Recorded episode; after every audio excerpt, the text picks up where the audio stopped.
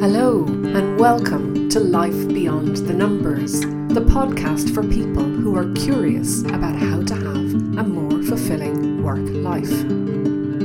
We live in a world largely driven by numbers, logic, and reason. But how we feel at work and about our work impacts us, our organisations, and society. There is a relationship between the numbers of our organisations and the life beyond the numbers. I'm Susan Mihrialon, your host. I've lived and worked in many countries. I've met people who love what they do and people who don't, people who bring their full selves to work and people who won't. But one thing that I've learned that is common to us all is that we are all unique helpful to know that there are others who think like we do, or have had struggles too, or have gone where we want to go, or can show us things we didn't know. So join me and my guests as we place a lens on the human side of work life by sharing insights, stories, and strategies to inspire you to let your uniqueness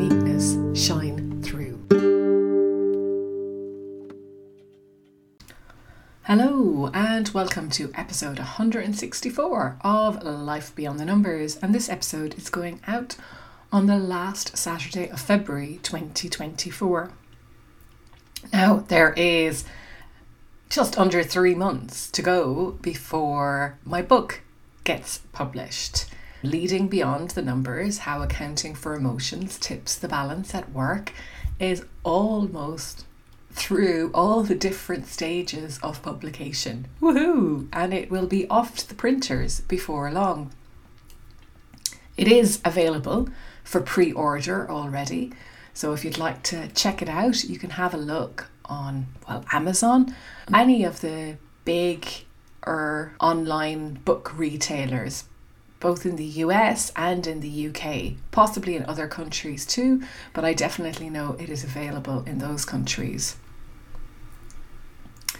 And that's all really exciting because obviously it's gone from an idea in my head to a book. I can't wait to hold the paper copy in my hands. I'm not sure when that will be, but I guess it will be sometime in late April or early May. And then, like I said, it launches in the middle of May. Haven't quite figured out what I will do about that, like what kind of launch I will do, but I will definitely keep you posted. And because it is all book, book, book for me at the moment, I thought I would read a couple of passages from the book today and talk about how this book came to be.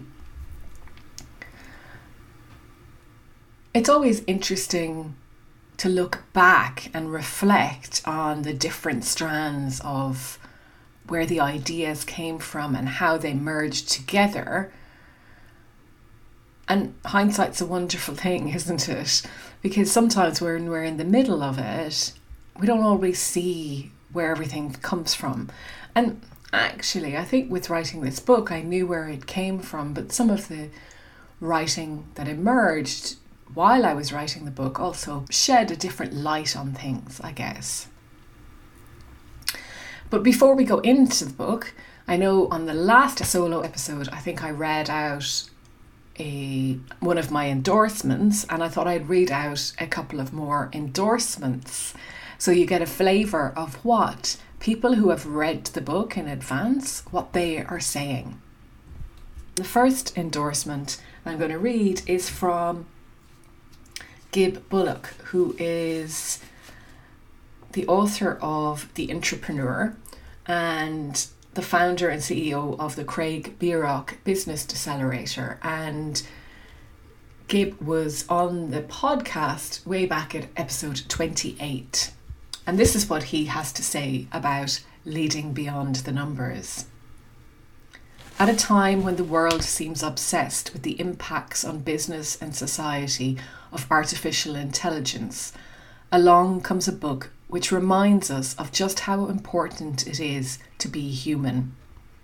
Leading Beyond the Numbers is a fascinating and informative book which advocates the latent potential of escaping the linear mind and tapping into the broader intelligence of our emotions and our bodies. It seems to relish the juxtaposition that it is written by a career accountant, and the wit and tone of the book also challenge the traditional stereotypes of this noble profession. With this timely and enjoyable book, Susan Nichria makes a strong case for why we must urgently get more balance into the emotional balance sheet of corporations.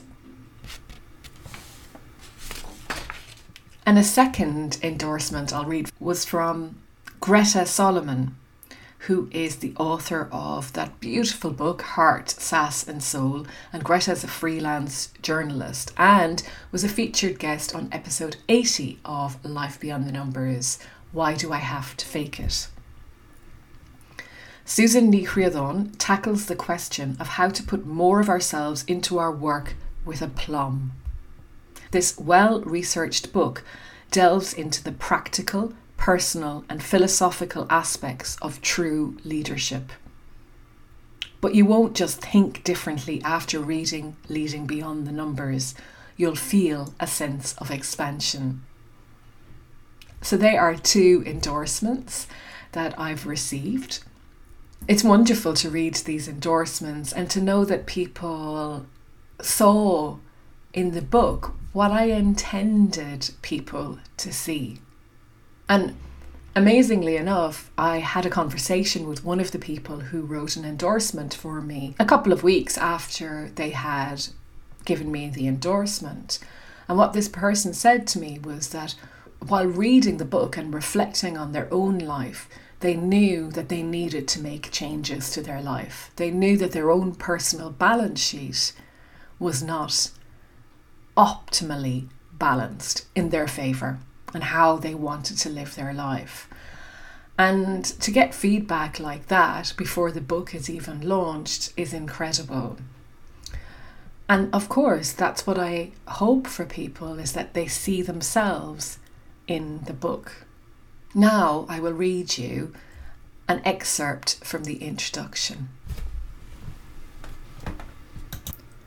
For centuries, a battle has raged between emotion and reason, leading us to value thinking over feeling and brain over body.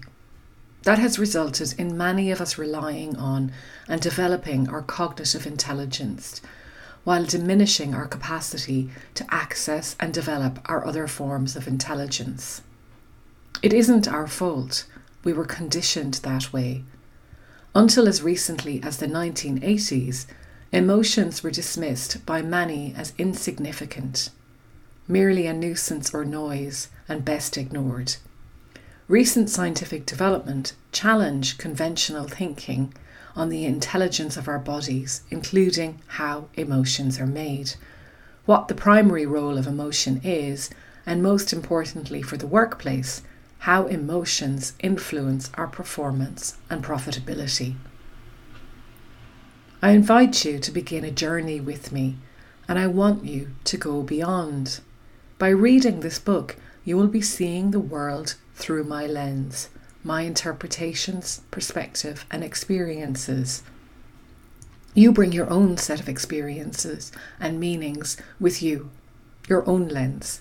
This lens enables you to go beyond what you read here to refute what I've written or reconsider things you might have previously taken for granted. A recognition. While I draw on the remarkable work of others, I ask you to keep an open mind as you read. I believe that knowing more about yourself, how your brain and body works, is empowering, and enables you to understand more about your own resources and resourcefulness. I've included a selection of concepts and theories that resonate with me. I've interpreted concepts in my own way and by drawing on some of my experiences. I've also included some insights and stories shared by Life Beyond the Numbers podcast guests.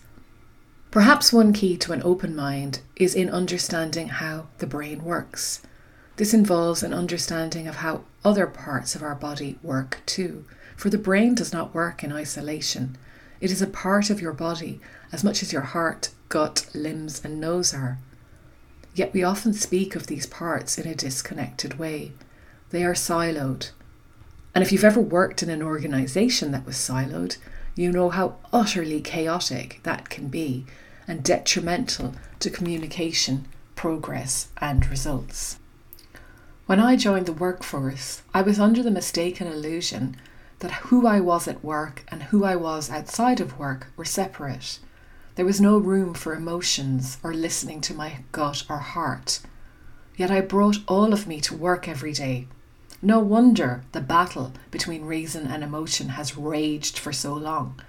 It is inside every one of us and made our workplaces worse, not better, as we prioritised rational over emotional. Accountancy is what I did for many years. It is not me, who I am as a person. None of us are what we do. Our identity is much more than our job title. I hated being in a box, in a corner, defined by my profession, just the numbers person or the finance person. I am a human with fears, dreams, desires, wants, and needs that some people couldn't or wouldn't see. There was always a tension between Susan the person and Susan the accountant. Perhaps if I'd felt free to integrate the two more, I'd still be working in the domain of accounting and finance. Perhaps not. Yet as my career moved beyond the numbers, I couldn't let them go. So I asked myself, what does accounting want from me? Maybe it wants me to question its fit for purpose in the world we live in today. Can it evolve? Without evolution in science and medicine, for example, would we be here today? Accountancy has evolved to deal with some of the complexities of the world and some of the corporate scandals. Is it time for further evolution? Advances in the sciences are fundamentally changing our understanding of the mind body connection, how the brain works, and the role of emotions. By challenging our traditional views of how we should be at work, the full value of our emotions could become clearer, which could lead to better decisions, interpersonal interactions, and life overall. The challenge is the continued use of a rational lens to account for people's value. So, there's a couple of excerpts from the introduction of the book. And I pick on a couple of things there. Obviously, I talk about emotions and feelings and the workplace and what accountancy has to do with it. And the connection between accounting and emotions came from some years ago, actually, now. I studied a couple of courses at Oxford University the adult education part, and I, I did some coaching courses there, and I did a course on brain and behavior. And I became really interested through that on how the brain works and started to delve into different areas of neuroscience. And I came across Lisa Feldman Barrett. And I listened to her TED, TEDx talks and she had this concept called body budgeting, which is basically how the brain controls the functioning of the body. And when she talks about body bu- budgeting, she uses all of this terminology that I suppose is better known in the domain of accounting and finance. And I found this very amusing and actually became a little bit obsessed with it and wanted to take the metaphor even further.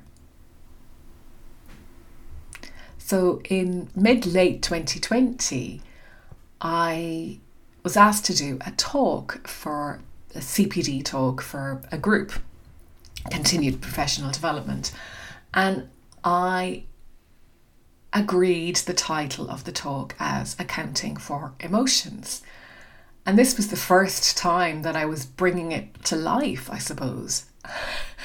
And I really didn't have enough research done. So I bought Lisa Feldman Barrett's book, How Emotions Are Made, and Emotional Agility by Susan David. And they're both excellent books. And out of those books, I really developed the concept for accounting for emotions. And I've refined that talk over the years. And one of the things I added to it, which always brings um, interest, I think, is the slap from the Oscars when Will Smith smacked Chris Rock firmly on the mouth. And as Mike Tyson famously said, everyone has a plan until they get smacked in the mouth. But I started to develop the concept, and with Chris Rock and Will Smith, I used the ruler framework, which I found from Marc Brackett's book, Permission to Feel. And ruler stands for recognizing the emotion in you and others, understanding what is underlying here, labeling the emotion, so giving it a name, expressing the emotion appropriate to the circumstances that you are in, and regulating your emotional state. And that's what ruler stands for. R is for recognizing, U for understanding, L for labeling, E for expressing, and R for regulating.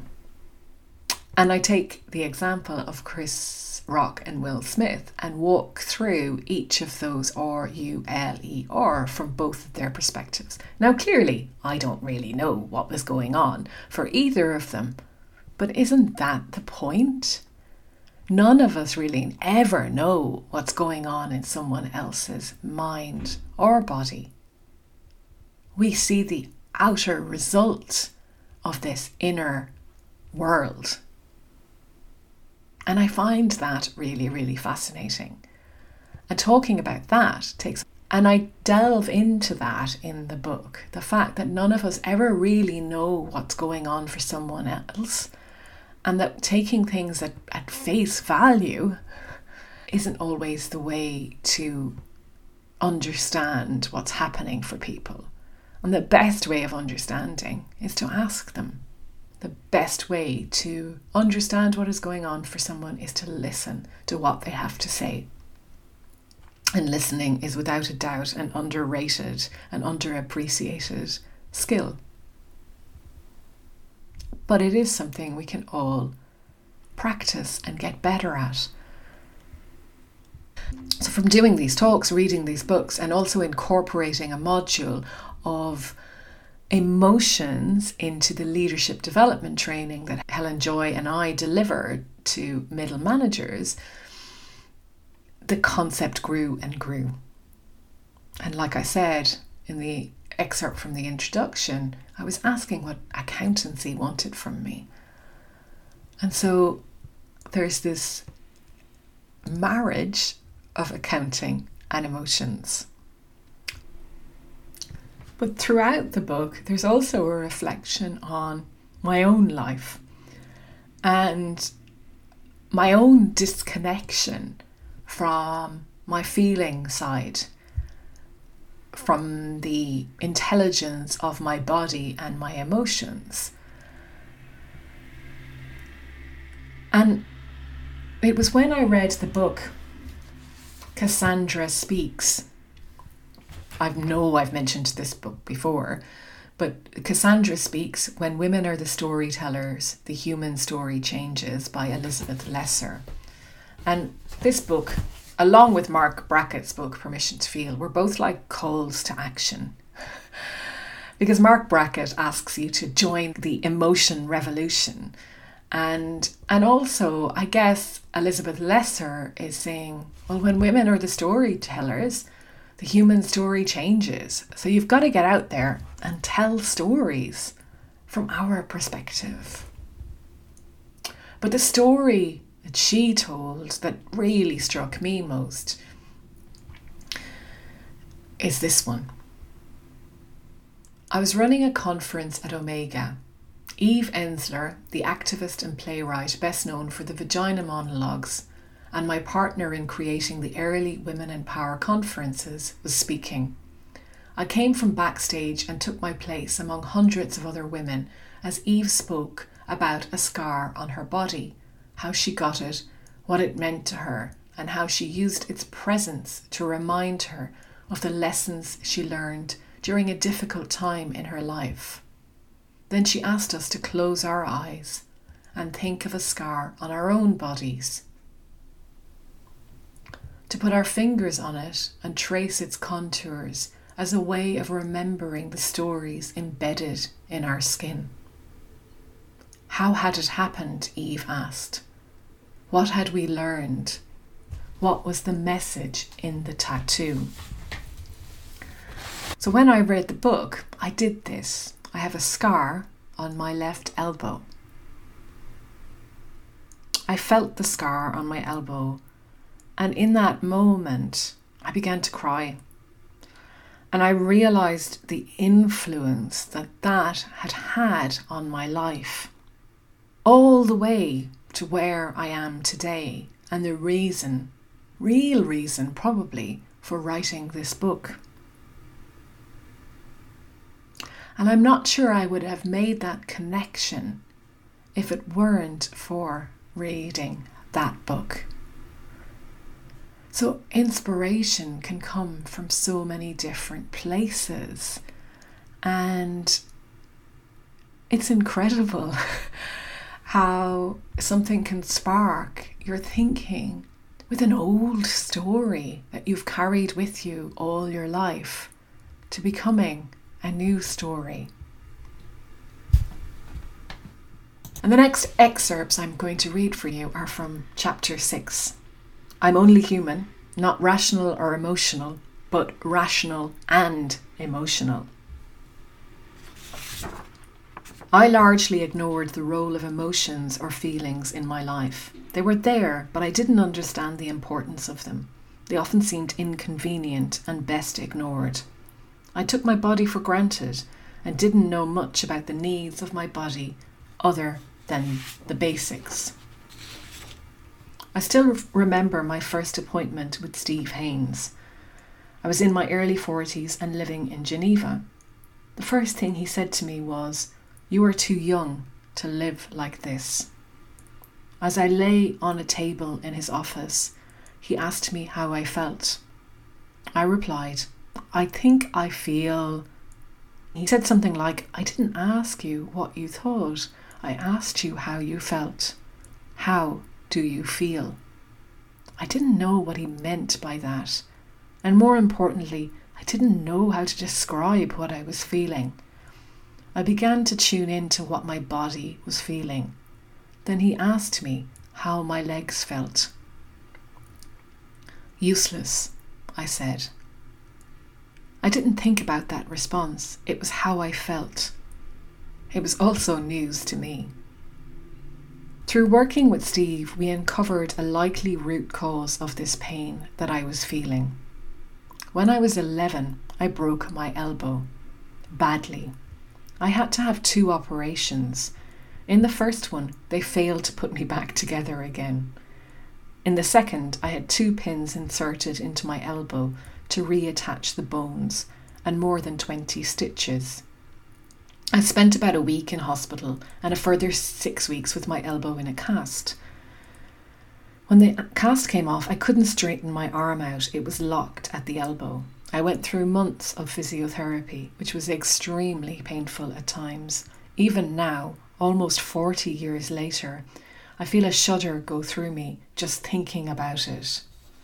During the recovery period, the surgeon told me that if I ever broke my elbow again, I would lose the use of it permanently. That is quite a thing to be told as a child. I took it to heart. That message was meaningful to me, I made sure that I prioritized protecting my elbow. I embodied that protective mechanism. I began to look through the world with that lens. Steve explained the likelihood of what was going on for me like this. If you have a house alarm, it will usually sound when someone breaks in. However, my alarm was sounding when a leaf fell from the tree in my garden. The pain I was feeling in my back was down to my extra vigilant nervous system. It was seeing danger everywhere and doing its best to keep me protected. This account needed a refresh. The past was not going to change, but the future could. And that's just a couple of different excerpts from a story that's in chapter six. And it ties together the reason for writing this book, I guess, the importance of knowing how we feel and what our feelings mean, because they influence our thinking and our behavior, but also reconnecting to the intelligence of our bodies and what we are embodying, because we shape ourselves to the world and the world shapes us. And all that from a scar and some memories. And I guess in a workplace, when we see behaviors that we don't understand, or when we behave in a way that we're not really very proud of, we don't always understand where that's coming from. And we're quick to judge ourselves and others but we never really know what's going on for other people. But we can certainly understand our own behavior and start to modify it to live more freely, live with more integrity to who we are truly, to be ourselves and to be proud of who we are and how we show up in the world.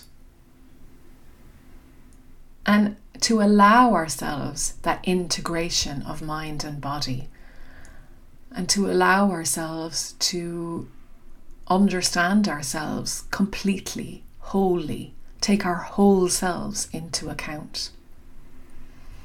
And that is the other piece about account and accounting, taking something into account because really all accounting is is storytelling.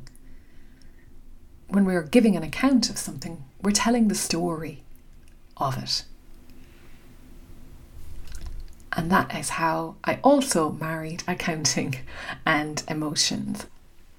So, there are just a couple of excerpts from my new book that I said is coming out in May. And that's the first time I've read anything aloud from them, which was really interesting to do. Makes me think about the audiobook. I'll have to look into that one.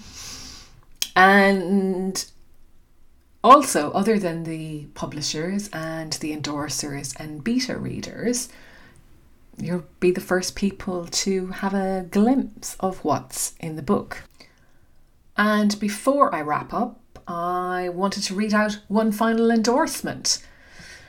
And this one is from Ellen Leith, who is the founder of the Purchase to Pay Network. And Ellen was also on the podcast Be in the Room, episode 107.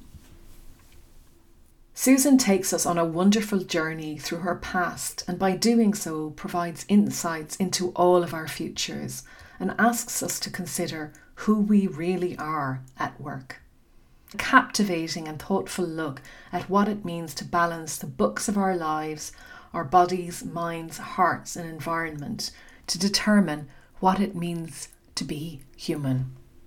With stories, humour, and anecdotes, Susan uses her life in finance and beyond to ask the big questions about life itself. I think that captures what we've just been doing. That brings us to the end of this solo episode. Thank you so much for listening. Do pre order the book if you haven't already.